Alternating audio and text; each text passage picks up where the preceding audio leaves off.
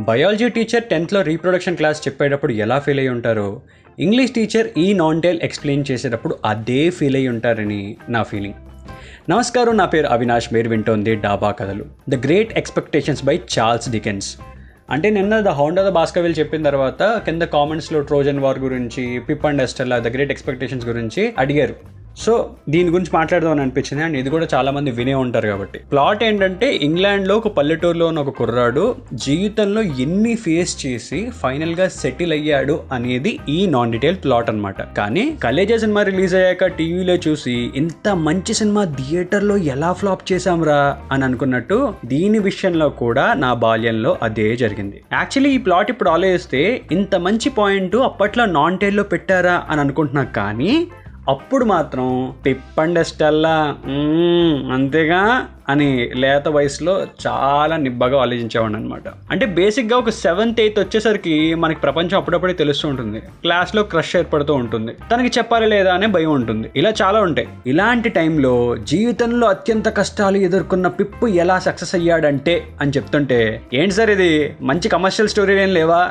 అని అడగాలనిపించేది. అలా కష్టపడుతూ అందులో ఉన్న ఇంగ్లీష్ని అర్థం చేసుకుంటూ మిడ్ నైన్టీన్త్ సెంచరీ కల్చర్ గురించి ఆఫ్ సింక్లో వింటున్న నాకు మా sir Pip fell in in love with Estella అనగానే ఒక రామ్ కాన్ జోన్లోకి ఎంటర్ అయ్యి దాన్ని వినడం స్టార్ట్ చేశా. అందులోనూ క్లాస్ మధ్యలో ఊహల్లో అలా తేలి వెనక్కి వచ్చేసరికి నేను కరెక్ట్గా విన్న మాటలు ఏంటంటే before leaving the house Pip to can initiative and kissed Estella అనే లైన్ వినబడింది. మా బెంచ్లో కూర్చున్న నేను మా ఫ్రెండ్స్ ఏమో దొంగ నా కొడుకు ఈ లైఫ్ బాగుందిరా ఉద్యోగం కోసమేమో మిస్ విషయం హెల్ప్ చేస్తుంది. ఈ గ్యాప్లో వీడికి లవ్ కూడా సెట్ అవుతుంది. అని తెగ జలసి ఫీల్ అయ్యేప్పుడు ఏమాట కాబట్టి ఇక్కడ ఇంట్రెస్టింగ్ పార్ట్ ఏంటంటే ఇలాంటి విషయాలు to know what actually girls think about this ఒకసారి స్కూల్ అయిపోయాక మా కామన్ ఫ్రెండ్స్ బ్యాచ్లో ఉన్న అమ్మాయిలతో సార్ చెప్పింది మీకు ఏమైనా అర్థమవుతుందా? అని స్టార్ట్ చేసి మెల్లగా పిప్ అండ్ ఎస్టెలా గురించి ఏమనుకుంటున్నారు అనే పాయింట్కి లాక్కొచ్చా. అలాంటి టైంలో తన ఒక atom bomb పేల్చిందనమాట.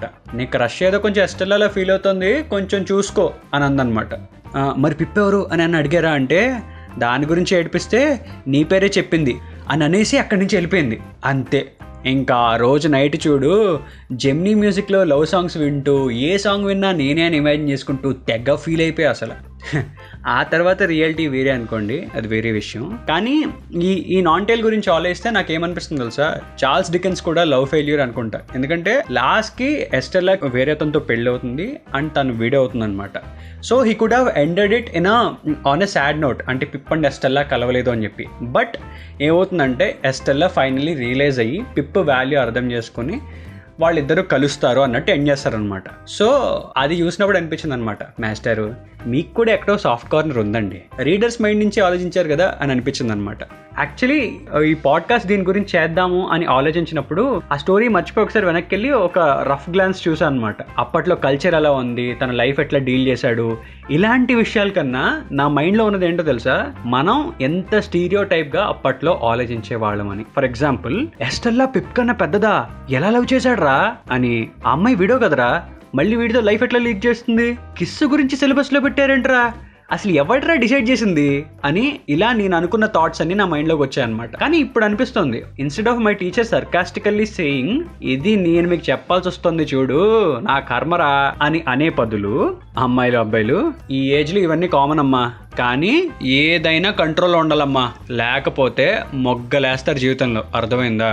Yes a boy can love a girl who's elder than him yes a widow can choose a guy to marry if they both are okay with it అలా చెప్పుంటే మేబీ వేరేలా రూట్ పడేదేమో బ్రెయిన్లో ఆయన అనుకుంటాం కానీ అలా చెప్పినా మన జఫా బ్రెయిన్ ఎలా ఆలోచించేదో మనకు తెలియదా కానీ ఎనీవేస్ యాక్చువల్లీ నేను ఓవర్ పీరియడ్ నేను అబ్జర్వ్ చేసింది ఏంటంటే స్కూల్లో టీచర్స్ కన్నా ఇంటర్లో టీచర్స్ చాలా ఓపెన్ అండ్ రాగా ఉంటారు. ఇప్పుడు కెమిస్ట్రీ సార్ ఉండేవారు ఒక ఆయన ఆయన ఆటమ్స్ బాండ్స్ వీటన్నిటి గురించి చెప్పాలి అన్నప్పుడు చాలా డబుల్ మీనింగ్గా చెప్పేవాళ్ళు. అంటే వాళ్ళ ఫీలింగ్ ఏంటంటే because they have the freedom అందరం సేమ్ జెండరే కదా అనే ధైర్యంతో చెప్పేవాళ్ళు అనమాట బట్ అవన్నీ ఓకే దేని ప్రోస్ దేని కాన్స్ దానికి ఉన్నాయిలే కానీ అస్సలు ఇంపార్టెంట్ విషయం ఏంటంటే ఇంటర్లో సెకండ్ ఇయర్లో ఒక లాయర్ అండ్ చాలా డిగ్రీస్ ఉన్న ఒక ఇంగ్లీష్ టీచర్ మా ప్రొఫెసర్గా వచ్చారనమాట ఆయన ఒక మాట అన్నారు. ఇప్పటికీ నా మైండ్లో అది రింగ్ అవుతూ ఉంటుంది అనమాట ఏముంటది రావు గింజుకుంటున్నారు? మహా అయితే అది ఐదు నిమిషాలు సుఖం అంతే. అర్థమైందా? See the person understand them నచ్చితే ప్రేమించండి. అని అనగానే చాలా డిఫరెంట్ హిట్ చేసింది అప్పుడు.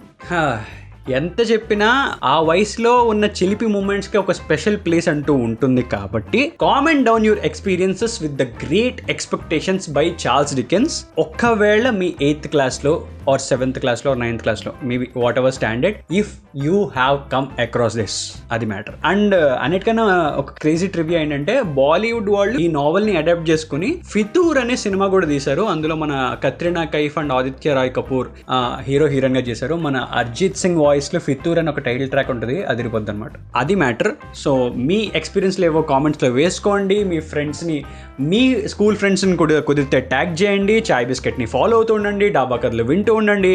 నా ఇన్స్టా హ్యాండిల్ అరే అవి.